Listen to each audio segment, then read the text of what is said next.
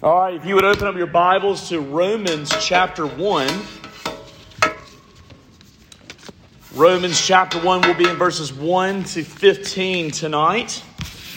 If I haven't met you, my name is Wilson Van Hooser. I'm the RUF campus minister here. I would love to, to meet you later tonight, maybe right after this, or maybe when we go to Braum's.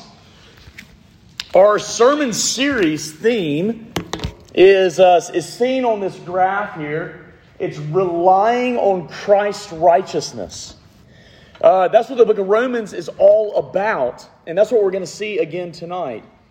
So, Romans chapter 1, we will read verses 1 all the way through verse 15. Paul, a servant of Christ Jesus, called to be an apostle, set apart for the gospel of God, which he promised beforehand through his prophets in the Holy Scriptures concerning his Son who was descended from David according to the flesh, and was declared to be the Son of God in power according to the Spirit of holiness by his resurrection from the dead, Jesus Christ our Lord, through whom we have received grace and apostleship to bring about the obedience of faith for the sake of his name among all the nations, including you who are called to belong to Jesus Christ. To all those in Rome who are loved by God and called to be saints, grace to you and peace from God our Father and the Lord Jesus Christ. First, I thank my God through Jesus Christ for all of you, because your faith is proclaimed in all the world.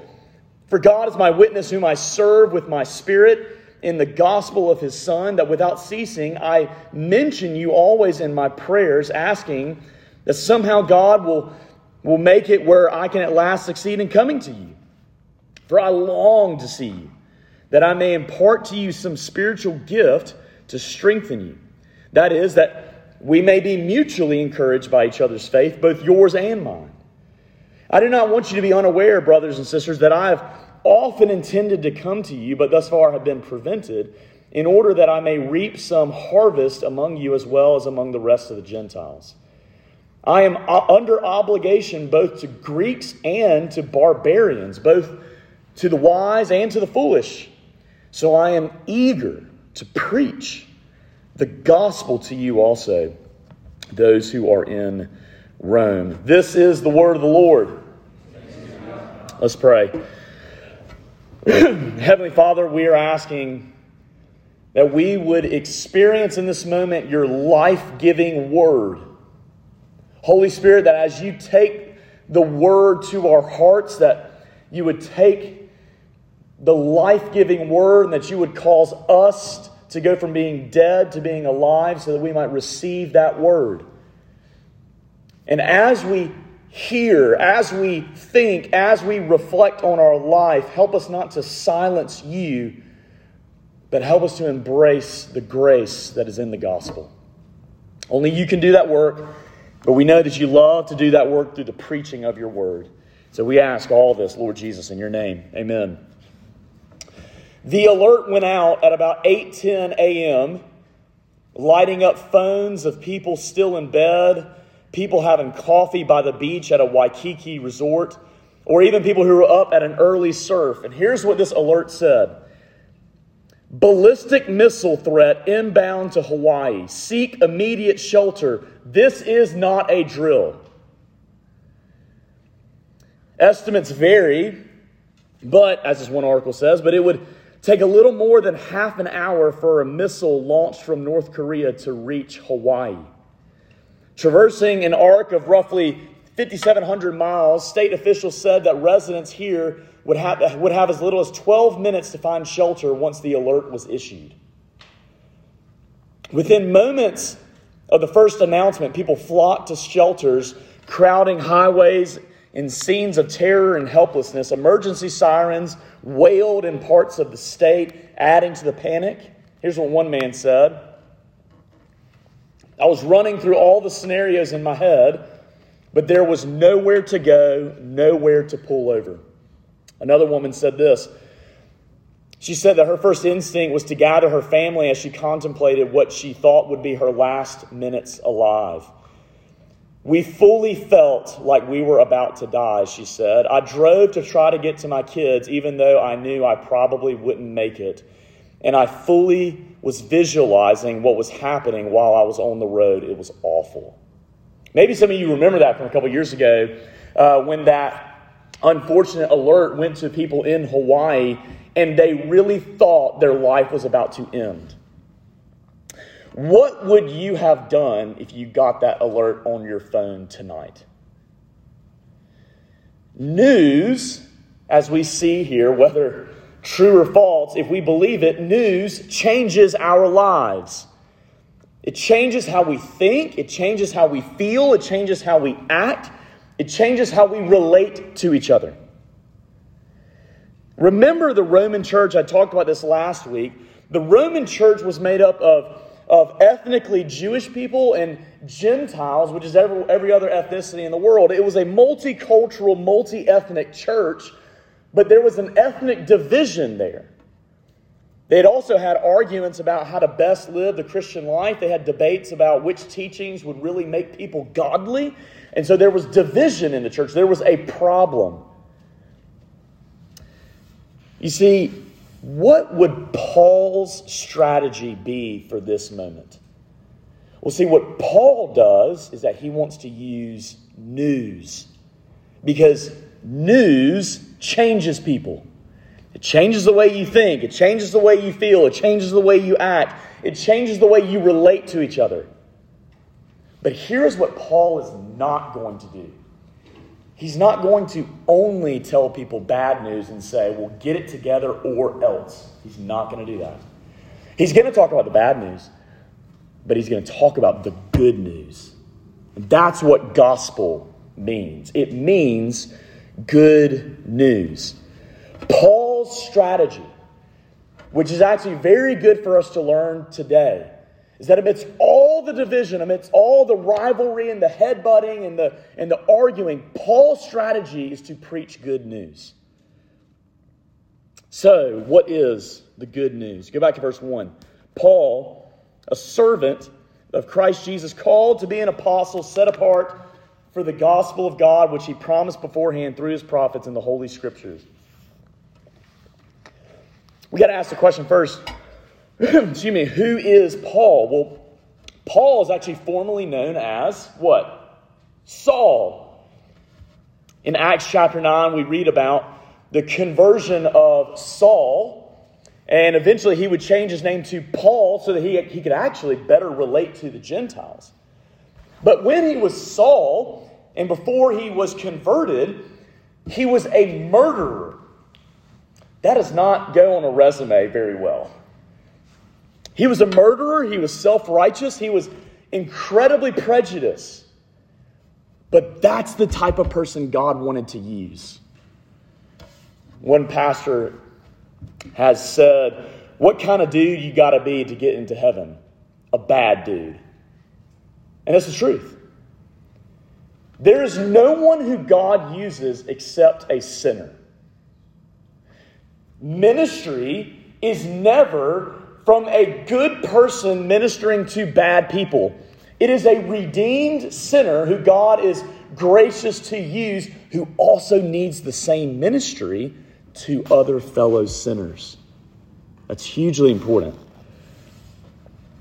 You see, if you're actually thinking about if you want to be in ministry, you need to be like Paul. You need to learn to obsess about the gospel of grace. Paul, the reason why he's going to preach good news is because he has seen good news change lives. That's why this is his strategy. It's a strategy because this is what God employed him to do. But we also see about Paul, it says that he is a servant of Christ. Excuse me, this, this word for servant could also be translated as slave. And when you take it as its base definition, not what we often think about in America, but just the base definition of slave is someone who is bound to their master.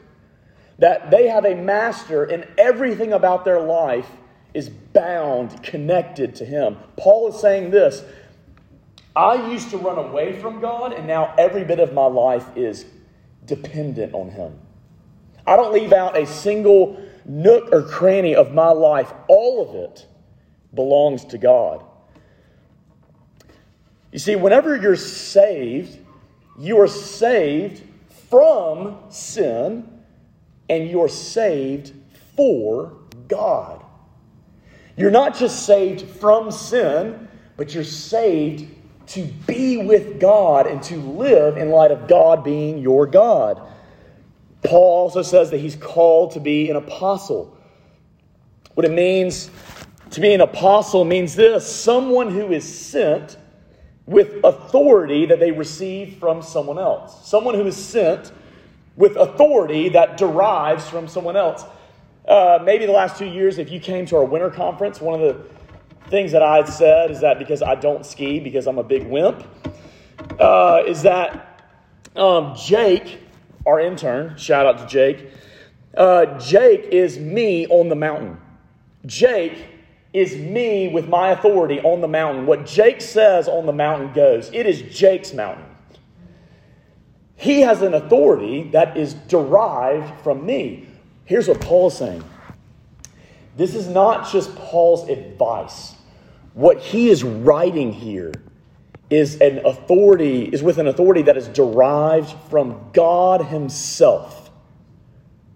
Brothers and sisters, here's what this means is that everything that is written in the book of Romans, you cannot just say, I'll take some of it, but not the others. Because if you reject any part of the book of Romans, you're rejecting what God is saying. You can't do the Thomas Jefferson Bible where you cut out some pieces and just take some. All of this is God's word to you through Paul. That's what it's saying. You see, the, the book of Romans is often like when you learn to take medicine for the first time in the form of a pill. It's not that you that you don't understand that you need to take medicine, it's just hard to swallow. You see, the book of Romans is it's not hard to understand, it's just hard to swallow. What, what, one thing we need to remember whenever we see this word apostle is this is that an apostle is different from a disciple. It was, it was a unique, temporary group of men who were set apart for this mission. There are no more apostles today. It ended with those original ones. What we do now is this we do not come up with any new message. We take the same message that the apostles declared and we keep declaring it. That's what we do. We don't come up with something new, we don't come up with another strategy. We take this message because this message is not merely their message, it is God's message for us. Does that make sense? Paul also says that he is set apart for the gospel of God. What does that mean? It means that God did the action of setting Paul apart for his gospel, for his message. You see, Paul, he used to be what's known as a Pharisee and a, a keeper, a dedicated keeper of the Pharisee law. But God came to Paul in Acts chapter 9 and he says, Look, you're no longer going to be set apart for that. You're going to be set apart for what I'm going to call you to do. That's always what happens for a Christian. God is, as it were, in a way, separating you from your old life to a new life. Now, yes, it's difficult, and we'll talk about this as the series goes along. But you are going to learn, like Paul, more and more as a Christian, that the entirety of your life belongs to Him. That's what it means to be a Christian. So that's who Paul is. But who is Paul writing to? He's writing, look at verse 7. He's writing to the, all those who are in Rome. I, I do think it's interesting here that it says that he's writing to those who are in Rome, not of Rome. Maybe you've heard the classic saying that Christians are to live in the world but not be of the world. You are in Stillwater and you go to school at Oklahoma State, but you are not of that. You are of God. That's what it means to be a Christian. Does not mean you're a snob. That does not mean you walk around saying, sin, sin, ooh, big sinner. No. but you are learning more and more by God's grace to live life according to Him and His ways, not according to your old ways. He's writing to this church in Rome. Now, that's also very important. Paul is about to write a lot about the gospel, a lot about the good news, but who is he writing to? He's writing to believers. This is what's really important that you need to hear. You never graduate from the class of Gospel 101. You just dive deeper into it. You never move beyond the gospel. You dive deeper into it. You, it's not just that unbelievers need the gospel, believers need the gospel. That's why Paul's writing to them. But see, Paul's, Paul's also writing the gospel to people, not good people who have their act together. Remember, there's a lot of problems in the Roman church here. Paul is writing to people whose sin is still messing things up. So let's remember this. You will never find a perfect ministry or a perfect church. You will not. And if you think you found one, beware of that church or that ministry. Because there is no such thing.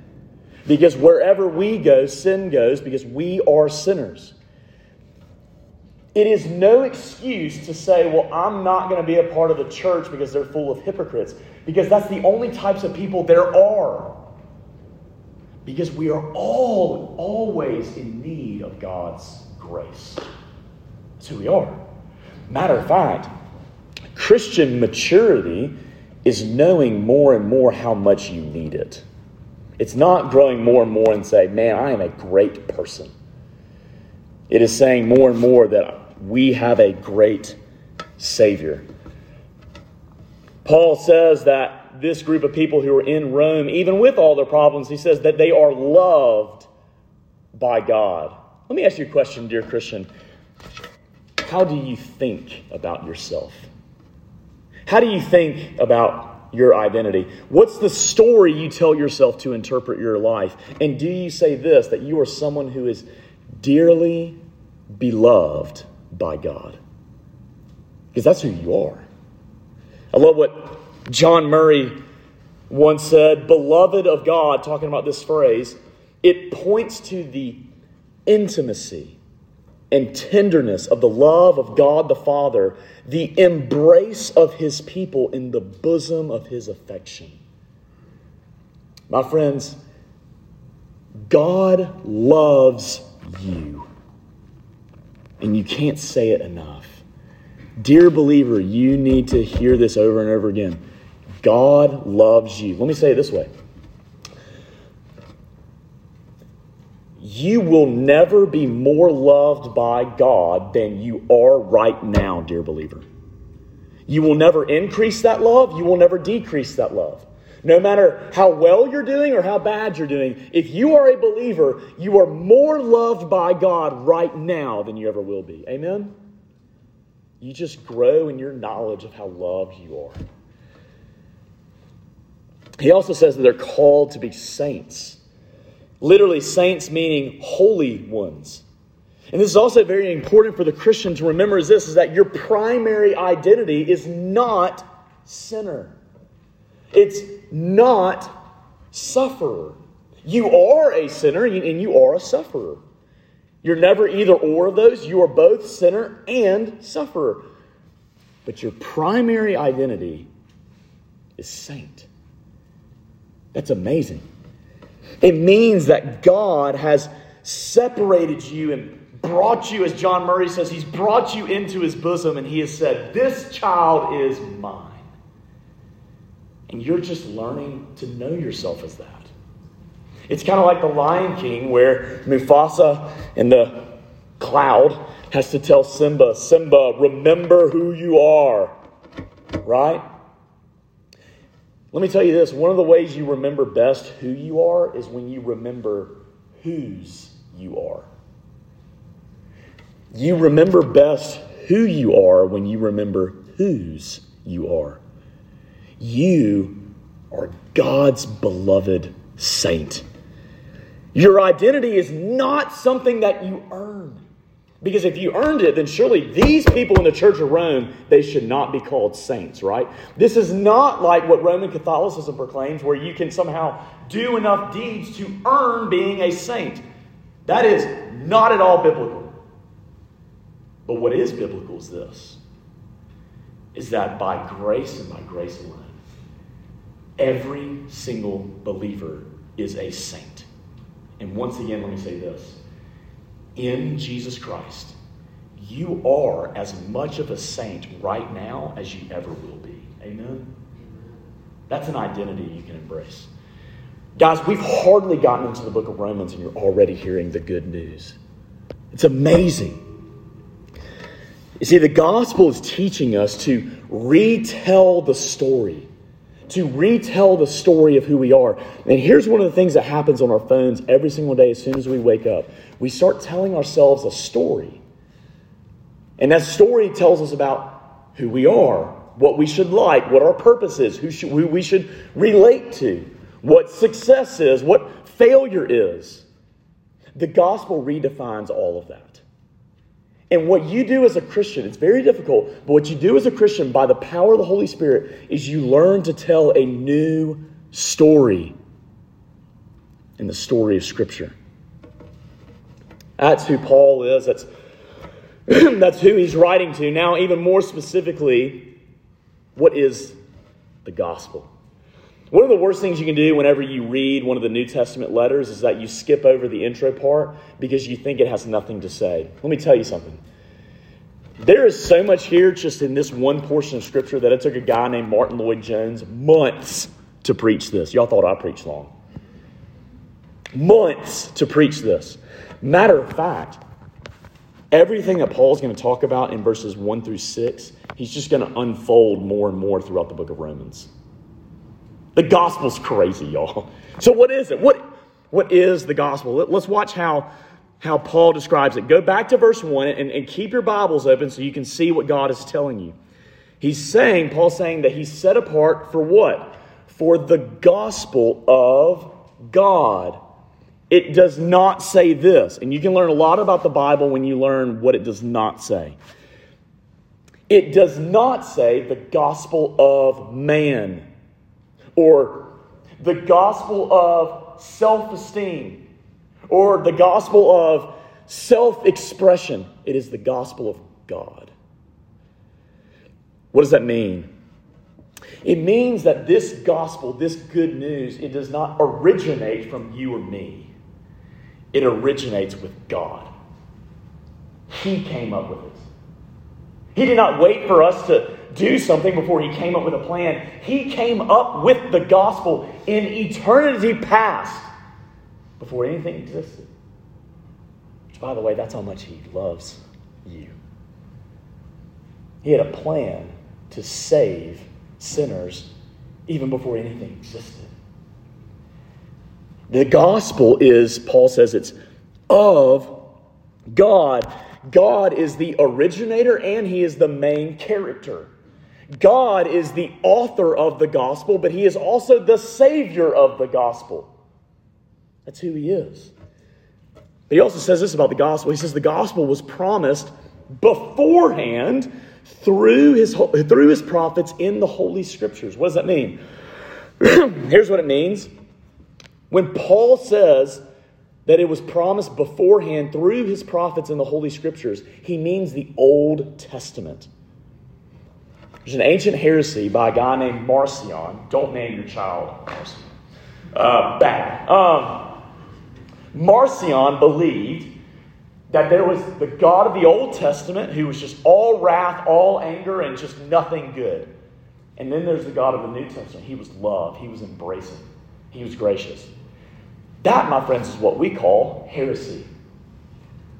Don't believe that. Because what the Bible says over and over is this is that both Old and New Testaments, they're not two different books, it's one book. The Bible, here's a great definition of the Bible. The Bible is one book about one God with one gospel sending one Savior to save one people. It is one book about one God with one gospel, sending one Savior to save one people. In other words, what I'm trying to tell you is this God has never had a plan B.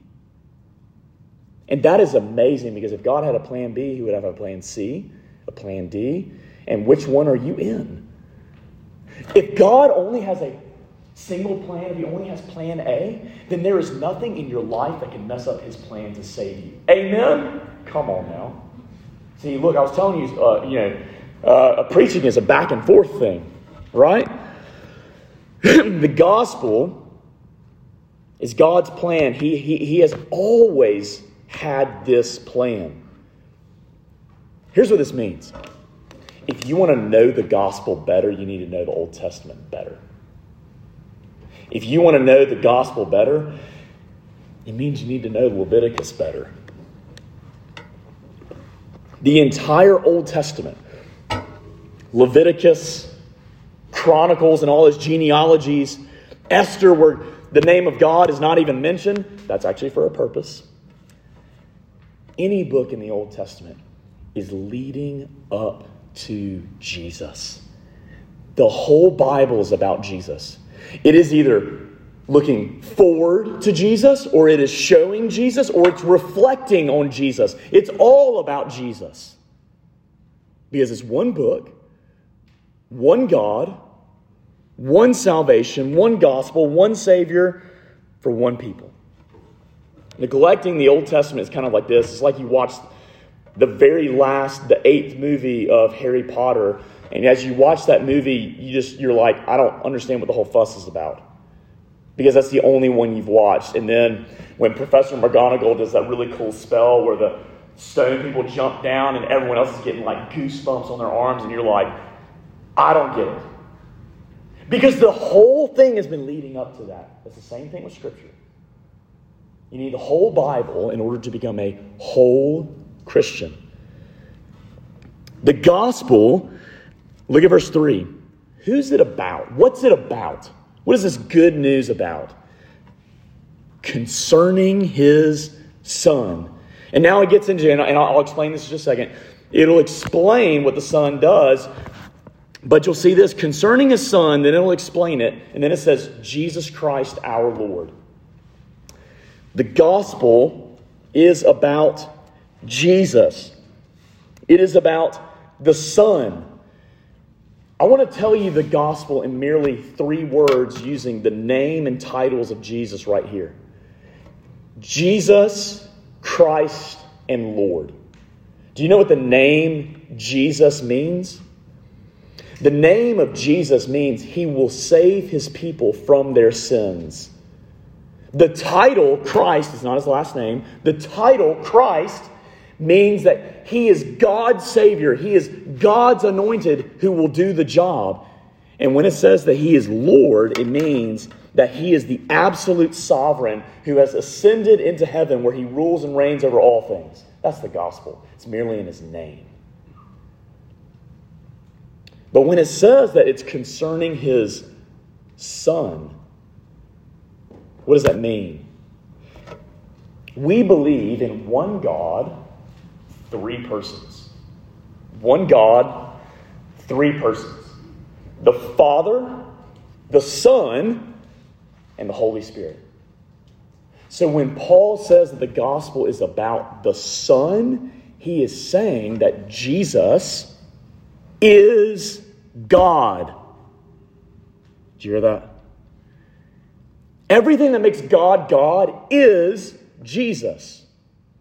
That is hugely important. I want you to hear this. When you get Jesus, you get God. That's what you get. That is the greatest gift that God can give you. God does not just give you a gift, He gives you Himself as a gift.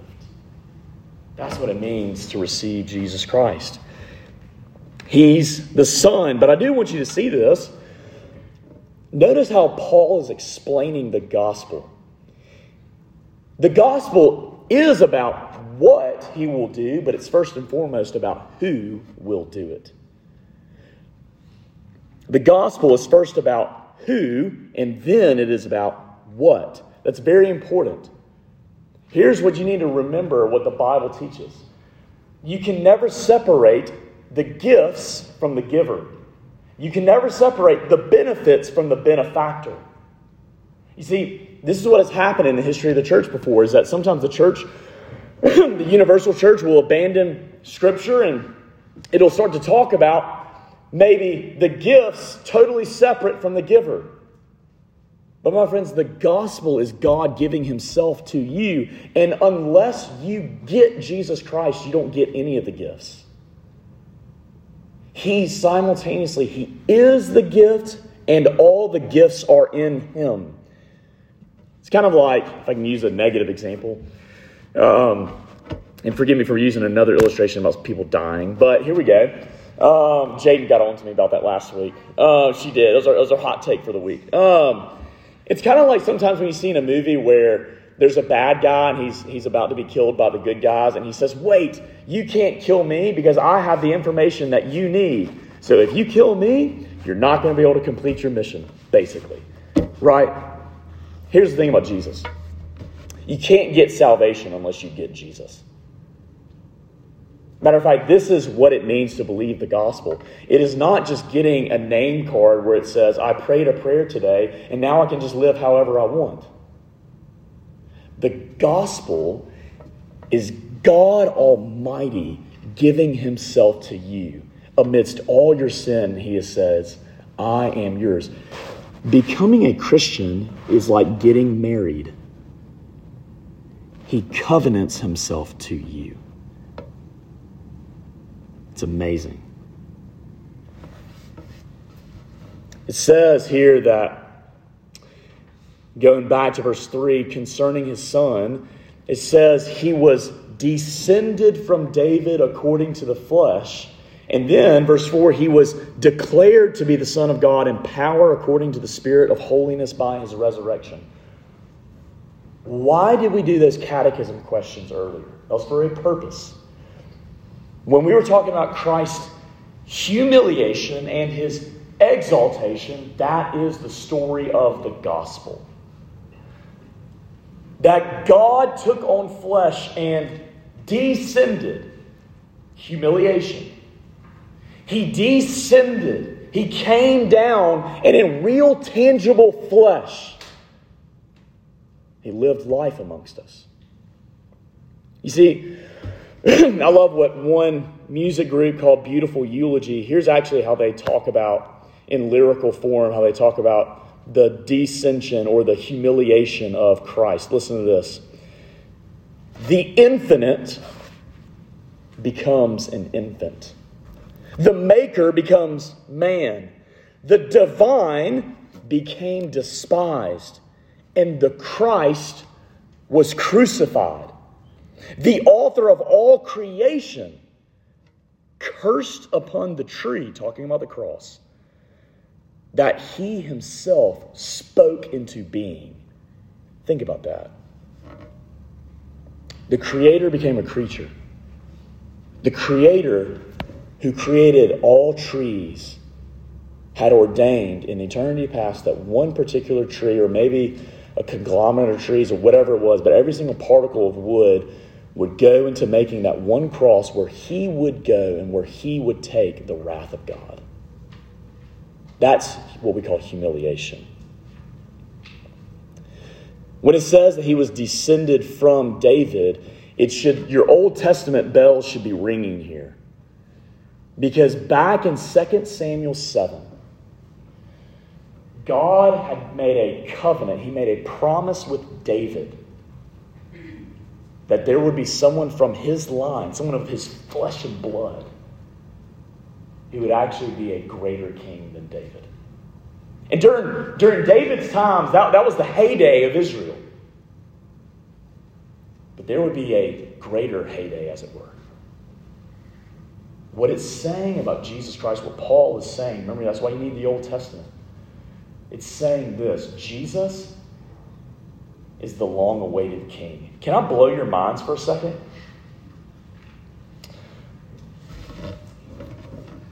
At the moment when Jesus was conceived in the womb of the Virgin Mary by the Holy Spirit, he was the sovereign over all creation. He was running the world even then. He is God and he is man. So even when he was a baby in the feeding trough with whatever cows or goats or whatever were literally probably leaning over him, he was sovereignly running the world. And yet he was truly man. But the ultimate way we see Christ's humiliation is obviously when he went to the cross. Because when he went to the cross, he was humiliated by God and by man. That's, by the way, that's what's seen symbolically when Jesus is hanging on the cross and his feet are not on the ground and he's suspended in the air. It is showing that God and man has rejected him. But it's on that cross, in his humiliation, that as God and man rejected him, that he is bringing God and man together. That's his humiliation. What about his exaltation? Well, that's what Paul gets into next. He doesn't just descend, he doesn't just die, but it says he's declared to be the Son of God in power according to the Spirit of holiness by his resurrection from the dead.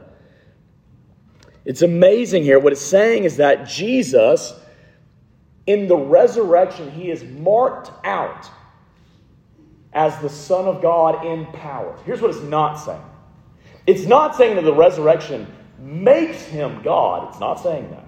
He was already God.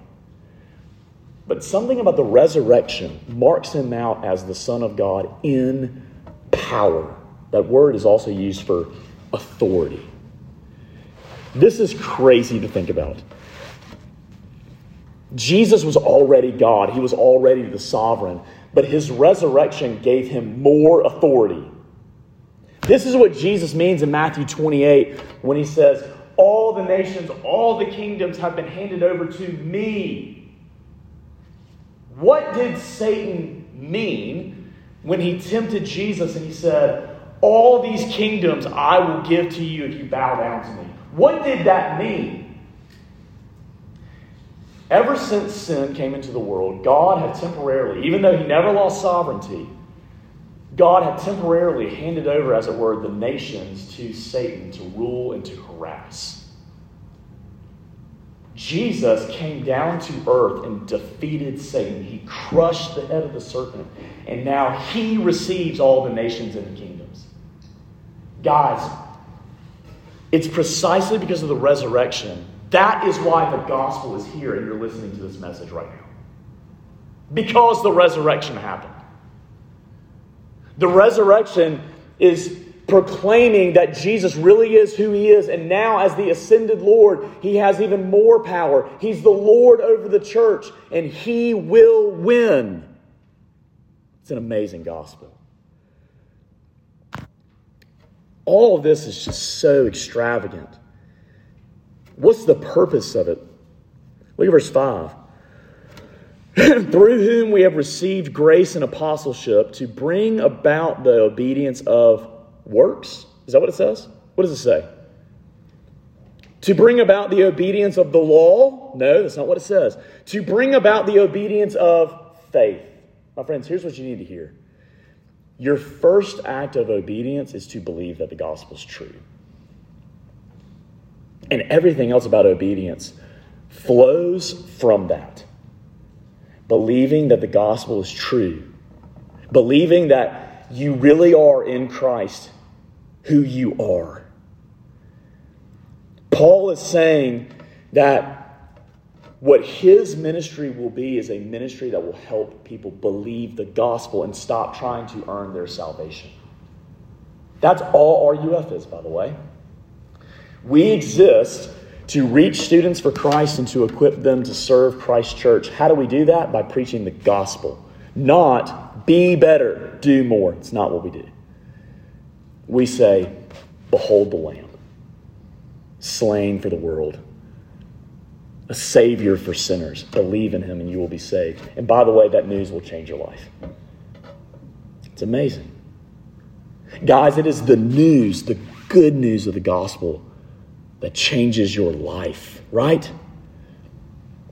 Very quickly, what is Paul saying about how this affects his ministry? Look at verses 8 through 15. Paul's saying several things really quickly. First off, that gospel ministry makes him thankful. You see that? First, I thank my God through Jesus Christ for all of you because your faith is proclaimed in the world. Notice that Paul is thanking God because God does the work. I don't tell Joe Lynch thank you when I do something. I tell Joe Lynch thank you because he did something. The gospel is God doing the work, not you. Paul also says that gospel ministry is prayerful. Martin Luther once said, To be a Christian without prayer is no more possible than to be alive without breathing.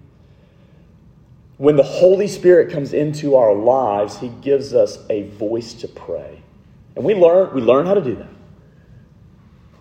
But Christians are people who learn how to speak to God and hear Him speak to us through His Word. Paul is saying that he prays for this people. He's praying for them without ceasing, he says. He's praying for their growth in the gospel. And I love what one person says, and I want us to hear this. It's great to talk with people about God. It is. And you should do it. But it's even greater to talk to God about people. It's not just good to talk to people about God. And sometimes that's what we say is like, uh, we can do the work. We don't really need God. We need God partially, but not in totality. But my friends, it is greater and actually what's going to empower you to talk to God about your friends. Let me ask you something. Do you pray for your friends in this room? Do you pray for your friends not in this room? Paul's praying for this church.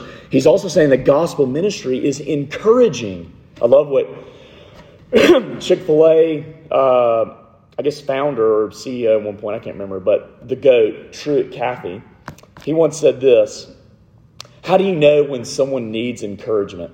That person is breathing. Well, that's pretty simple. Or how about this? Charles Schwab.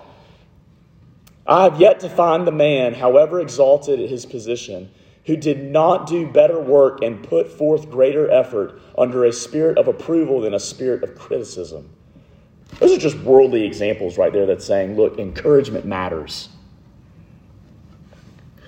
Notice that Paul's not saying this. Well, you guys are sinful. There's nothing I can encourage there. Right? My friends, let me tell you something. One of the biggest problems that we have today in our social media world is that we will criticize 10 times and encourage once. Do you want to watch your pastors and your interns and your servants burn out? Criticize.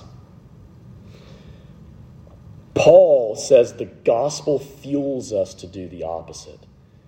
It fuels us to go on a grace hunt rather than a sin hunt. Because where God is at work, no matter how bad the situation, there is always something to encourage.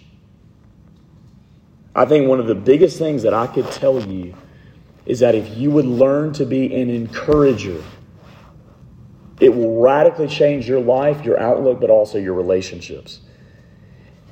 When we understand the gospel more, even the most messed up people, we can see and encourage where God is at work.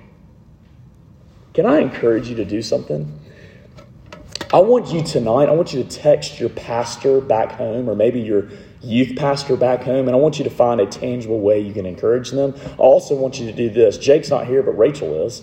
I want you to find a legit reason to text them. And trust me, there are plentiful. But I want you to be real, and I want you to text them and say, here's what you've done. And let me tell you something that's amazing because there's enough criticism that goes around in the world, especially in ministry.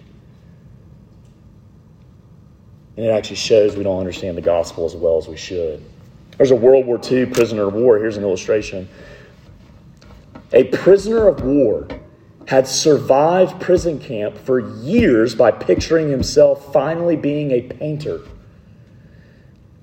That was his dream. So when he got home, he would, he would finally do his dream. He, he would finally be a painter, but he told his wife, and she immediately shot it down. He never spoke about it again, and he died two weeks later. My friends, encouragement is like an EpiPen for someone who is having an allergic reaction. Let me encourage you to look at fellow sinners who are striving to walk with Christ and encourage them. Because if your identity is more being a saint than a sinner, then you should find more ways to encourage someone where God is at work. Do you hear me? Criticism and cancel culture is killing us today. Paul had every reason to give criticism to this people. And he will eventually talk about their issues. But he is saying, my primary thing would be this to encourage you where God is at work. And that's what would, I would leave you with from this message. is that the gospel is about how God is at work in our lives, even in the worst people. On June 6, 2022, there was an article that read this. Around this time last year, the world was struggling uh, with the beginning, or excuse me, I guess it would be two years ago. They said the world was struggling with the beginning of a pandemic. Many of us were lost and confused, uh, often seeking some good news as the world revolved around negative news. Thankfully, John Krasinski, shout out to the office, John Krasinski stepped up at the perfect time with his new YouTube series, Some Good News. This web series had one goal in mind to bring in, quote, a news show that was dedicated entirely to good news. He came up with this idea in 2013, but finally felt like 2020 was the right time to do it. And so, when everyone was being swamped with the COVID 19 pandemic, media was flooded with news about lockdowns and increased infection rates. But Krasinski knew that some good news mattered. My friends, that's what you need. You need good news, and the gospel is good news. Believe that, and your life will change. Let's pray. Father, we're asking that as we believe the good news of the gospel, that we would see ourselves and others transform. Lord, this letter to the Romans is amazing, and we're, we're just we're trying to believe it. Lord, I'm just trying to save enough time to preach through it. Only you can do the work, but we thank you that you are a gracious God who does the work despite our sin. We do thank you. Help us to respond in singing. We ask all this in Christ's name. Amen.